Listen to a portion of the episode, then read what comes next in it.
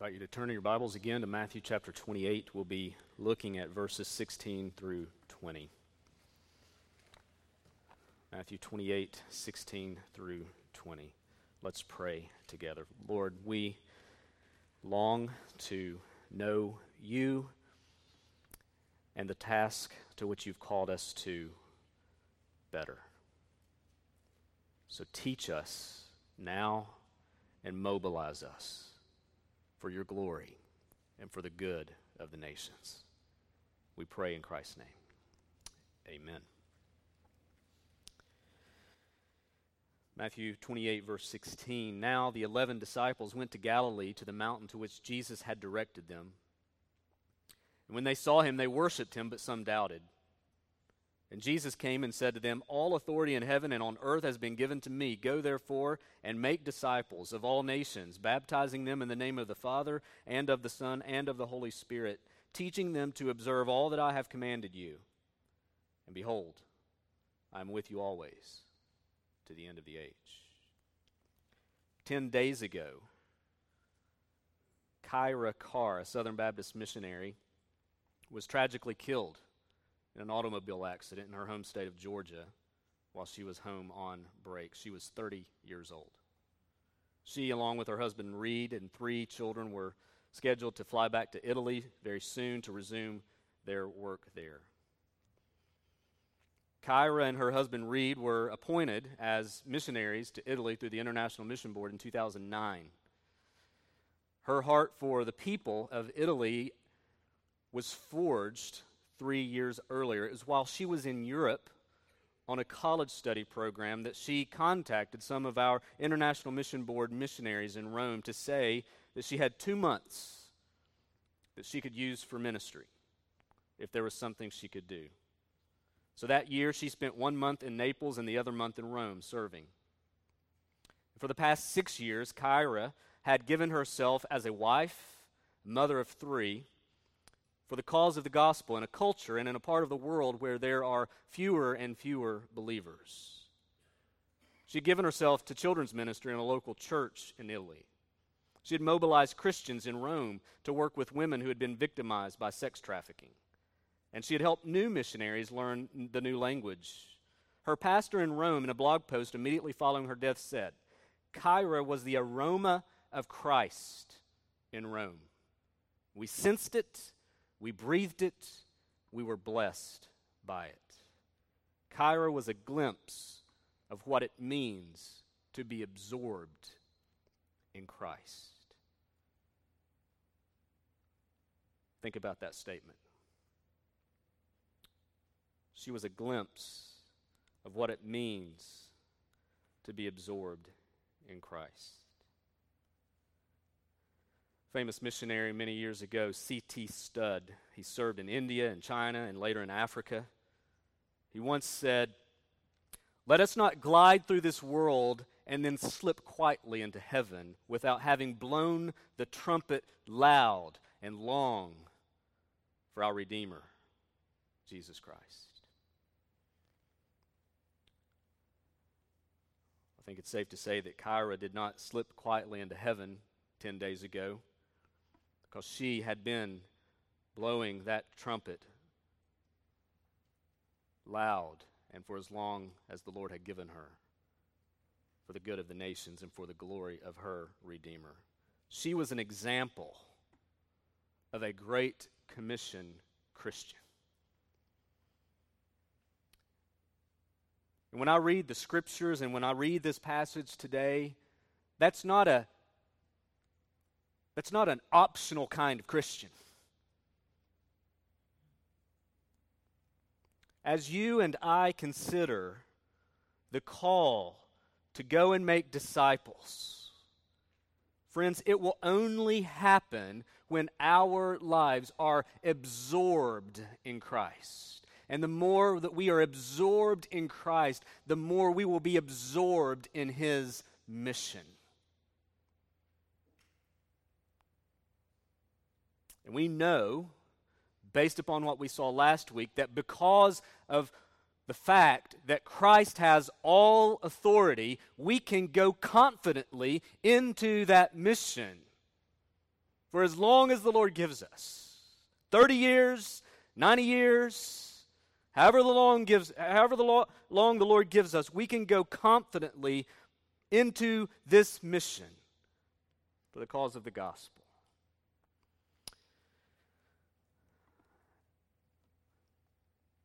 As we seek to try to understand what the Great Commission is all about, we're going to do so by answering several questions. We're going to, we're going to answer the questions what is this mission? Who is the focus of this mission? And how do we carry out the mission?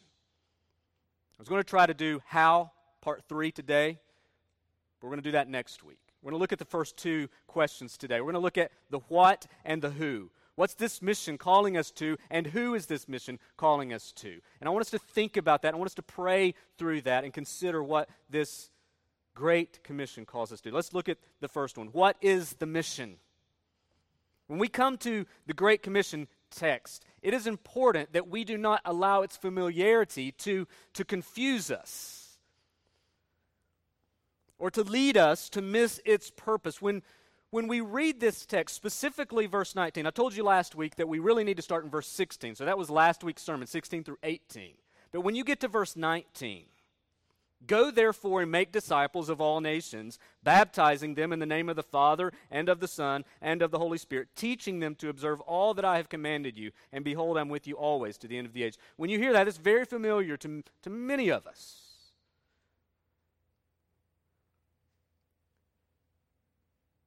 If you're not careful, you can miss the point of this verse solely by relying upon your English translations.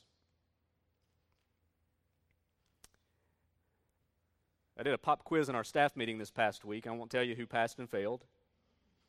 But I said, What is the imperative in verse 19? They gave me their answers. And if you were to take verse 19 and run it through a grammar check, you would see there's only one imperative in this sentence. And the main imperative of this sentence is not go. That's not an imperative. It is in our English language. But in the Greek, go is actually a participle. The only imperative in this sentence is to make disciples. That's the imperative driving this verse. Make disciples. The word go is functioning as a participle, a verbal adjective, so it's better translated as you go or having gone, make disciples. I don't know why the, the English translations haven't figured that out yet, but they haven't. As you go, having gone, make disciples. The, listen, I want you to hear this. You're going to think I'm crazy when I say this. I'm crazy anyway, right? The Great Commission, hold on, just hear me out the rest of the sermon. The Great Commission is not ultimately about evangelism. I'm going to say that again because you're thinking, did he just say what I thought he said? I'm going to say it again. The Great Commission is not ultimately, qualifier, about evangelism. It is ultimately about discipleship, which must always be the fruit of evangelism. The Great Commission does not call us to merely make decisions, it calls us to make disciples. Now, let me be clear evangelism is absolutely vital, it is absolutely necessary, but we must realize that our goal is not simply to get someone to trust in Jesus. Our goal is that once they trust in Jesus, we help them walk with Jesus. Do you hear the Great Commission? Make disciples of all nations. Verse 20, teaching them to observe all that I have commanded you.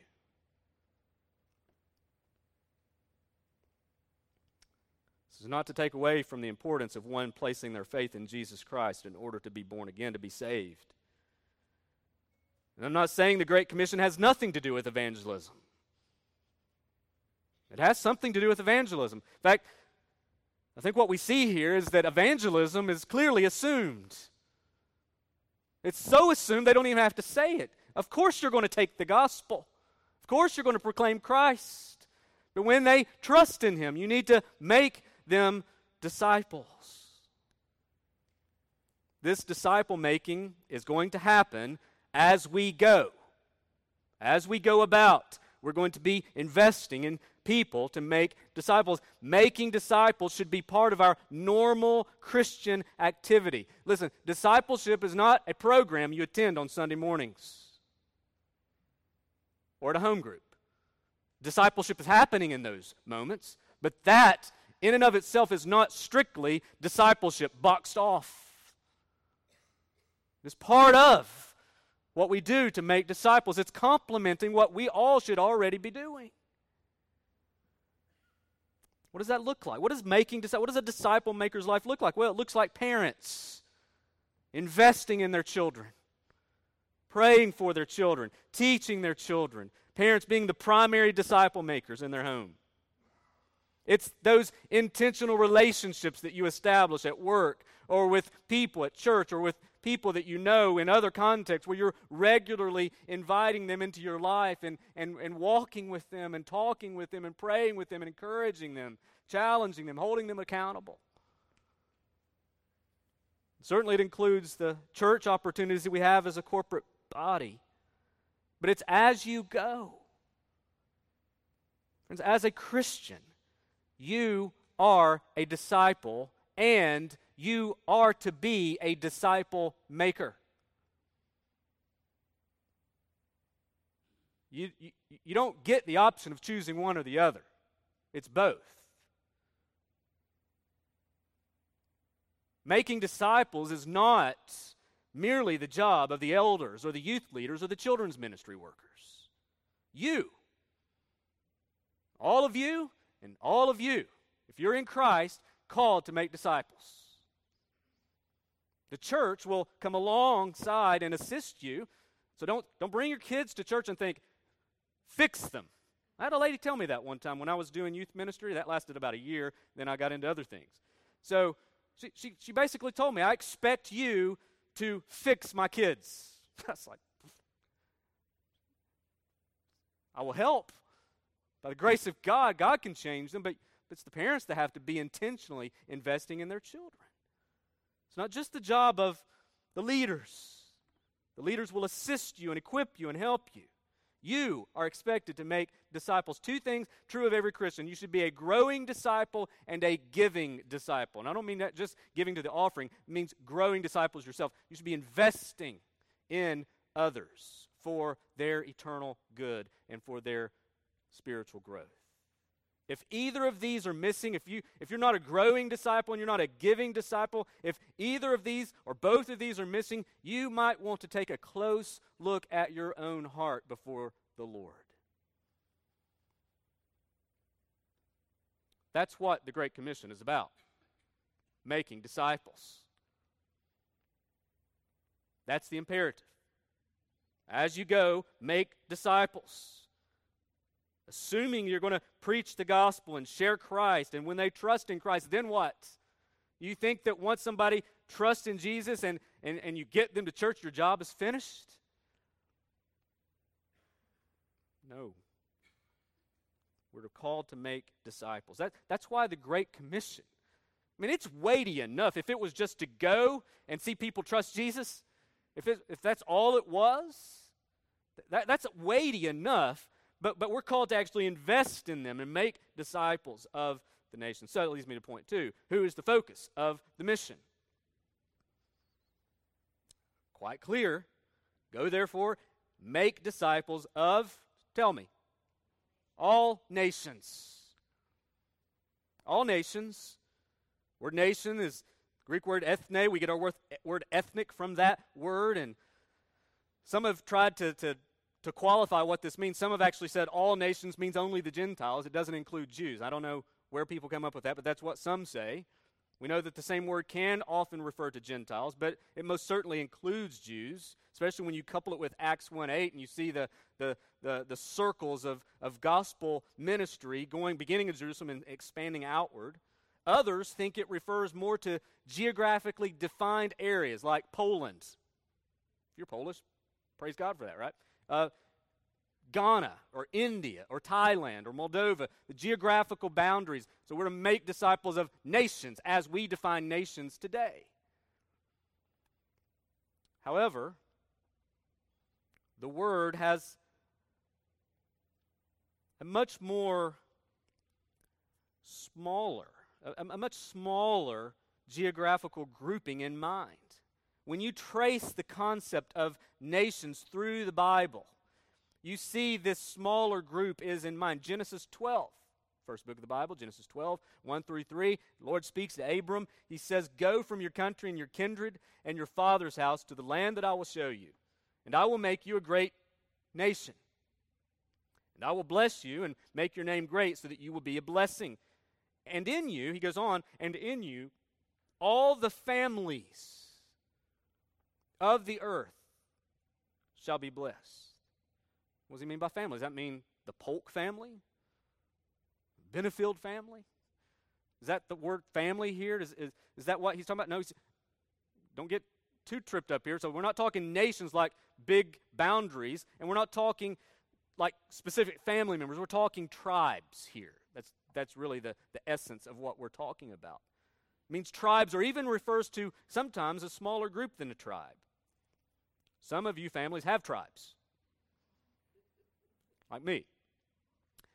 Different people have defined these groups differently based upon the biblical meaning. So we know that it's not a large geographical like country. It's it's more than that. But it's not all the way down to the minute level of, of each individual family either. So we come up with this terminology that we often refer to as people groups. People groups is a term that's been coined to try to capture the focus of making disciples of all nations. What is this nations? How do we, how do we obey the Great Commission? One, one group that, that's uh, a leader today in, in people group studies is, is a group called the Joshua Project. You can go to the website joshuaproject.org. In fact, our International Mission Board uses a lot of their research they define a people group this way for evangelization purposes.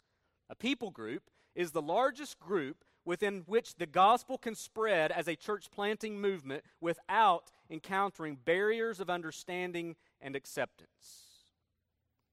A people group is the largest group within which the gospel can spread as a church planting movement without encountering barriers of understanding and acceptance. And depending on who you ask, and really it's, it's, not important that you get that exact number right, but how many people groups in the world are there? How many, how many of these nations, these people groups, these tribes are there in the world? Some say there's 11,500, others say there's about 16,000. A few people say there's maybe 20,000. I think usually in, in between that, uh, that 12 to 16,000 range is, is accurate. So even if you said there are 16,000 people groups, 6,814 of them are considered unreached, meaning 2% or less would profess to be evangelical Christian. That's the definition of an unreached people group. Less than 2% are believers. Now, don't, don't get lost here. So, I'm talking about unreached people groups. I'm not talking about the people groups that are classified as reached that still have a lot of lost people in them. You tracking with me? So unreached. This is less than 2% of this particular people group, this particular ethnic group that, that, that has a, th- their own kind of culture and language and those kinds of things in which they're able to relate and, and, and, and, and do that. So people group, 6,800 of those groups in the world unreached. 3,000 of them totally unengaged.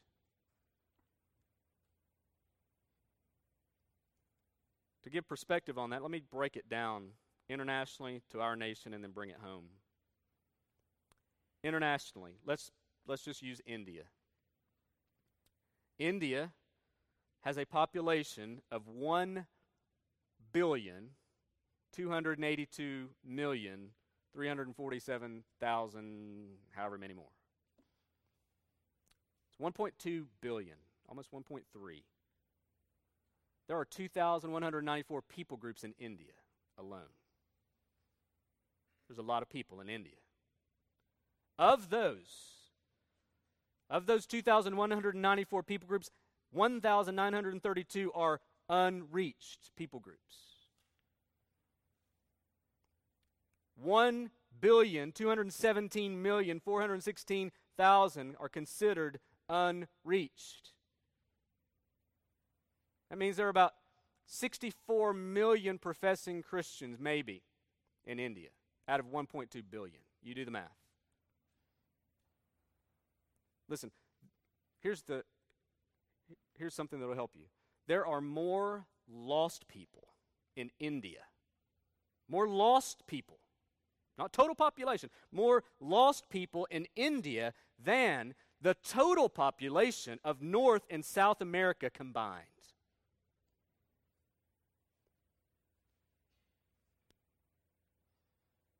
That's just one nation with multiple people groups in that nation. What about our nation?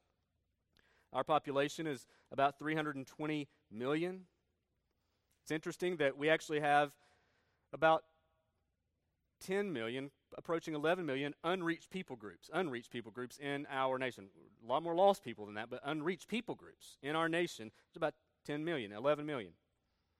One of the realities that that we face here in our own country is that the nations are moving here. We're called to go make disciples of all nations, and we're going, and people are being sent and need to continue to go and be sent. But, but did you know that we receive actually about 20% of the world's international migrants, making us the largest migrant receiving country in the world? Between 2000 and 2010, we received approximately 8 million migrants from other nations.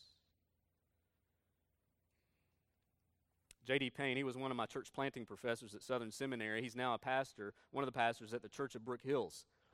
It's where David Platt used to pastor before he was president of International Mission Board. He, he wrote this in a recent work documenting the movement of the nations to the United States. He said the familiarity that the unreached people groups are always on the backside of the Himalayas, deep within the Amazon rainforest, or in a desert tent leads us to miss the fact that the sovereign Lord has moved such people to the U.S. You can go to a website, it's called peoplegroups.info. And this is a collaborative effort between the North American Mission Board and the International Mission Board where they are documenting the movement of people groups to the United States and helping you see how many of them there are, what religion there are. You can go, it's, a, it's an interactive map. It's really neat. You can go and click on certain cities and you can see expanded people groups. In the Bay Area of California, it's, it's, it's known as Little Kabul tens of thousands of Afghans living there. Minneapolis and Seattle and Columbus are home to approximately 100,000 that we know of Somalis. In New York, there's 80,000 Punjabi Sikhs, uh, many more. Other kinds of people there. St. Louis, 35,000 to 60,000 Bosnians. In Nashville, Tennessee, the buckle of the Bible Belt, 11,000 Kurds. In fact, we're told there are approximately 70 people groups in Nashville 15 mosques, an Islamic school, a Hindu temple, a Sikh temple, and at least 15 Buddhist temples, and four Shinto meditation centers in Nashville, Tennessee.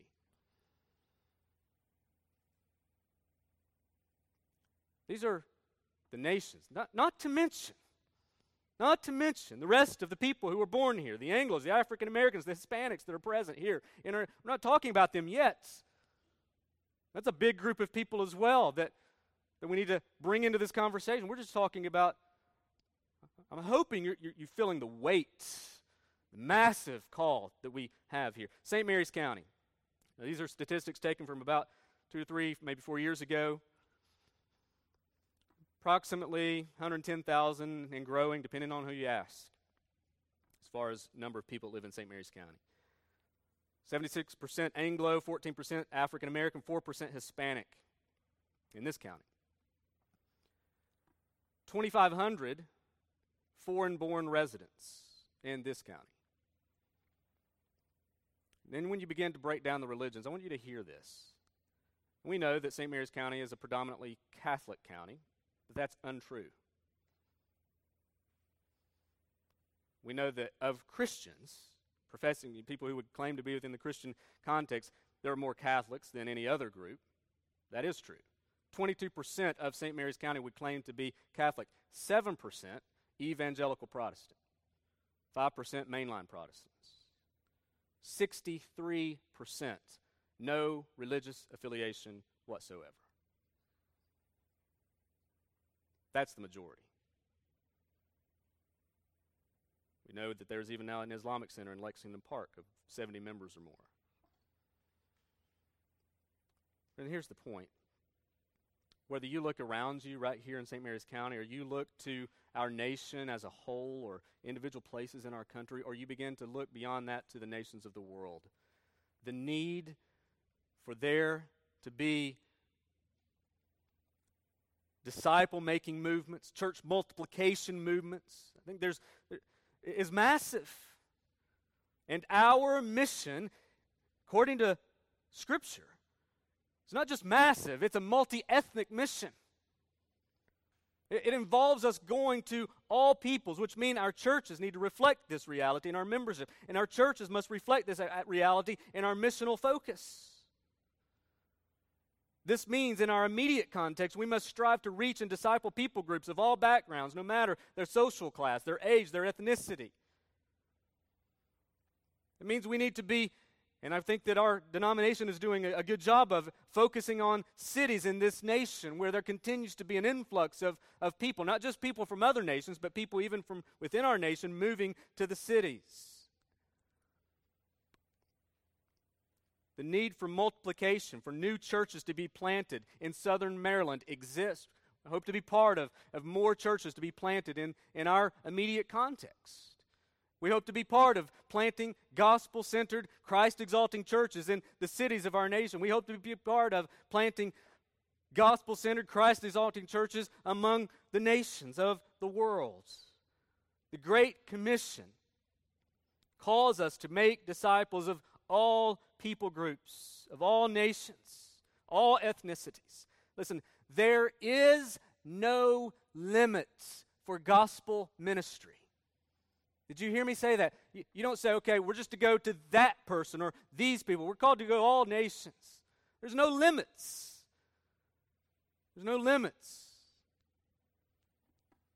How this is played out in your life will certainly differ because you know, as well as I know, that you can't go to everyone. I, I can't go to I can't go to the 7 billion people that live in the world today. You, you can't talk to them all. At least in person. Some of you, for this, some of you, this means you need to go to the Indias, the Nepals, the Madagascars, the Somalias uh, of the world. Rome, You need to go. Some of you need to consider going. You say, well, I can't, uh, you know, I don't know if I could do the full time missionary thing. Friends, maybe you can, maybe you can't, but listen, what, you could go be an engineer in these cities, in these countries. You could be a school teacher. You could be a construction worker. You can join a church planting team led by a full time missionary, but you're doing your job. One of the glorious things about being in the Navy is they pay you, right? To go all over the world. You're a missionary for Jesus. And the Navy pays for it. It's a glorious thing. It's fantastic. They even give you medical insurance. Some of you need to go to these places full time, investing in gospel ministry. And you need a good reason why you shouldn't. Some of you need to consider to move to strategic places in this nation to serve in gospel ministry. The Northeast Corridor, the Northeast Corridor and the West are massive places of lostness in our nation. The cities that are up and down the eastern seaboard and the cities, especially in the west, have a significant need for people like you to go and spend your life there for the advance of the gospel. It may not be through the North American Mission Board as a full time church planter. It may mean as a school teacher, as an engineer, as a construction worker, as whatever you want to do in life or whatever your career is. Go do it in a strategic place where the Lord may be leading you. others of you will stay right here for as long as the Lord leaves you here, in St. Mary's County, carrying out gospel ministry that He's called us to in this local context. Friends, I want you to realize the massive weight of this text. And it's, remember, it's not just simply to reach these people. Great Commission doesn't say go and reach the nations, does it? We dumb it down to that sometimes. That's sort of how we talk. It doesn't say that. It doesn't say go reach the nations. It says go make disciples of the nations. We're going to get into this next week, but it says to teach them. To teach them all that I've commanded you. Is that what it says? To teach them all that I've commanded you. Is that what the text says? No, it doesn't. It says to teach them to obey all that I have commanded you. It's a lot of work to be done. Because there's a lot of work to be done. We are called to make disciples of all nations. That means it begins right there in your home, to your workplace, to your neighborhood, to your extended family, to connections and contacts you have all over this country. It may mean for some of you uprooting yourself and going to a strategic place in this nation, in this, in this nation where the cities are booming and, and, and, and huge, huge needs of gospel ministry need needs in these places. You may go there. May mean that you need to say, Lord, I'll go wherever you want me to go. If that means to, to the middle of Sudan, I'll go. And I've told you this before. I pray that the Lord send people out here. We need a few people to stay behind, right? Some of you need to stay behind. But many of you, some of you, need to go. And we will happily get behind you and send you and, and encourage and support you in any way that we can. There's the need is, is massive, but we need people to stay here and do gospel ministry as well. That, that's the point. Is, is we can't we can't do it all, but we need to to approach this this mission. Just think. Think if Kyra Karr would have died at the age of 30 as a woman who had not lived her life absorbed in Christ. In the world's eyes, she might would have been successful. She might, had she stayed here and done something different, had many achievements.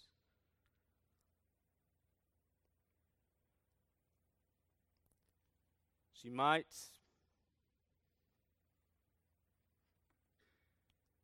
certainly could have raised a family here. But as one who lived her life absorbed in Christ, she was willing to go where the Lord called her to go and to do what the Lord called her to do. She didn't know she only had a short time to do that. But she invested herself, being absorbed in Christ, being the aroma of Christ, wherever the Lord led her. Friend, how are you living out your life? Is your life absorbed in Christ? Or is your life one that's too absorbed in the things of this world? And you really don't need to answer that right now. You need to think about that. You need to pray through that. Is your life absorbed in Jesus? So that wherever you are and wherever the Lord leads you in the future, that you're willing to make disciples, that you are willing to, to answer his call to, to invest wherever you are to do whatever He's called you? Is your life absorbed in Christ, or is your life too absorbed in the things of the world that you're missing all of these opportunities that the Lord places right before you?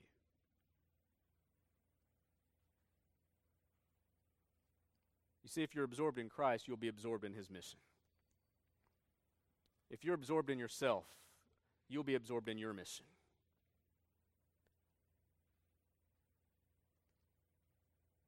Friends, are you making disciples of you? Or are you making disciples of Christ?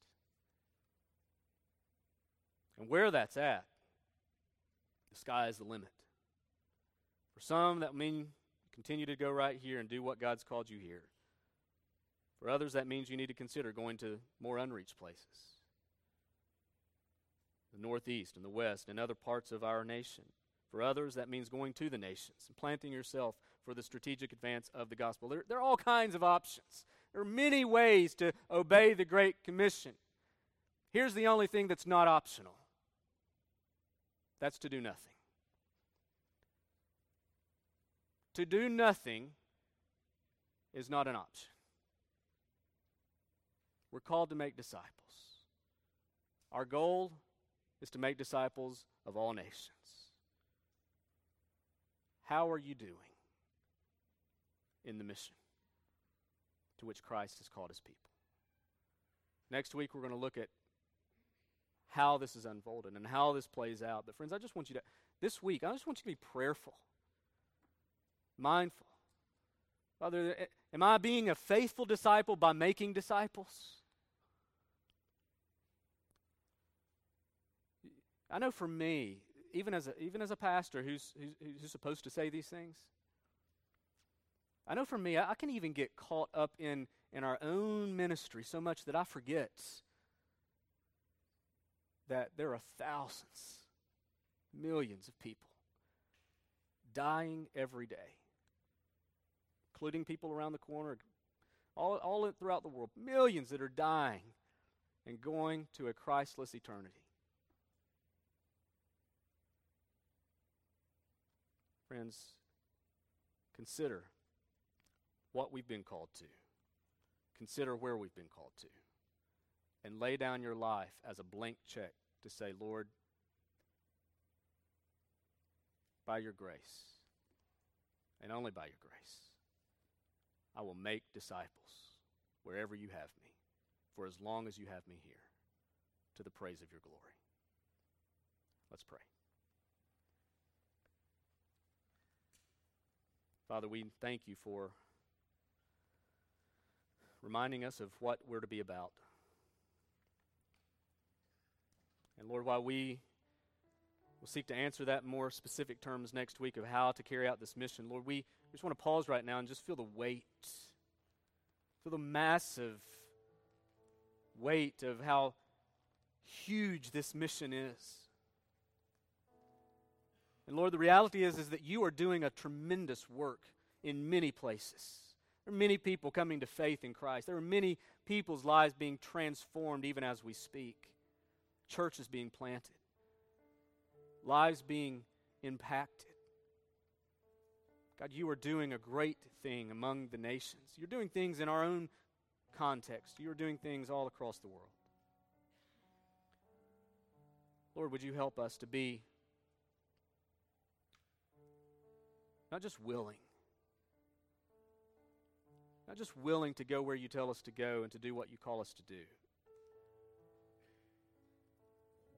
But Lord, that we would be longing to go. Lord, that our hearts would be broken. That our lives would be radically altered, even in our priorities here so that we could live a life of gospel mission, making disciples, bringing you glory. Father, I don't have all the answers as to the wheres in this room, where, your peop- where you're calling your people to go, or Lord, we know that the goal is to see all nations saved and to see them discipled. It's clear. So, Father, would you move in our hearts? Make us receptive. Lord, all of us receptive to the what? Lord, that we would be about making disciples, but Lord, that you would move in each of our lives to the where, and Lord, that you would lead us there, that we would be faithful in our response, Lord, that we would not come up with excuses. Lord, if that's a, a walk across the street, if that's an extra lunch that needs to be planned this week with someone, if that's if that's a, a, a, willingness to go and invest in, a, in another place in this country or wherever across the world. God, make us receptive to going. And as we go, investing in gospel ministry for the glory of Christ. To stand by idly, Lord, is not an option, nor is it Christian. So, God, would you move in our hearts and lead us? Lead us to do what you've called us to do for your glory. I pray this in Jesus' name. Amen.